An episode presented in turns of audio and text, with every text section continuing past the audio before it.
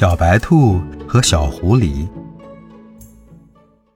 森林小学的期末考试快要到了，小动物们都在认真的复习功课，只有树木般的小狐狸在悠闲的听音乐，因为它有一个阴谋。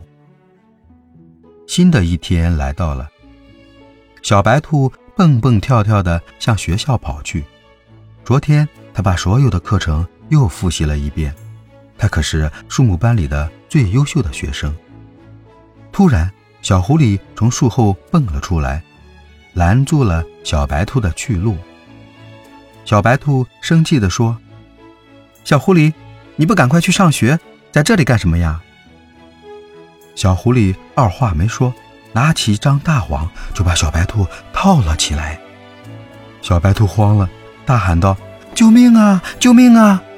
小白兔虽然大喊大叫，心里却在想：“我一定要自己想办法逃脱。”小狐狸拽着小白兔来到一个山坡上。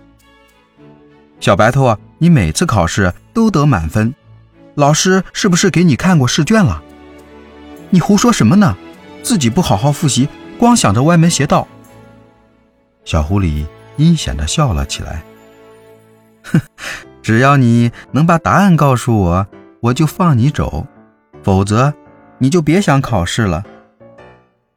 小狐狸，我就算知道答案，也不会告诉你的。你别做梦了！小白兔大声训斥狐狸。恼羞成怒的小狐狸恶狠狠地踢向小白兔，网里的小白兔就像一只足球，磕磕绊绊地滚下了山坡。只听扑通一声。掉进了一条小河里，小白兔急中生智，掏出书包里的刀片，割破网，拼命地游到了岸边。他依靠书包里的指南针，成功的逃脱了。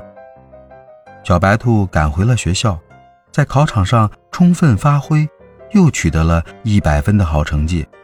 而小狐狸被熊警官逮进了公安局，得到了应有的惩罚。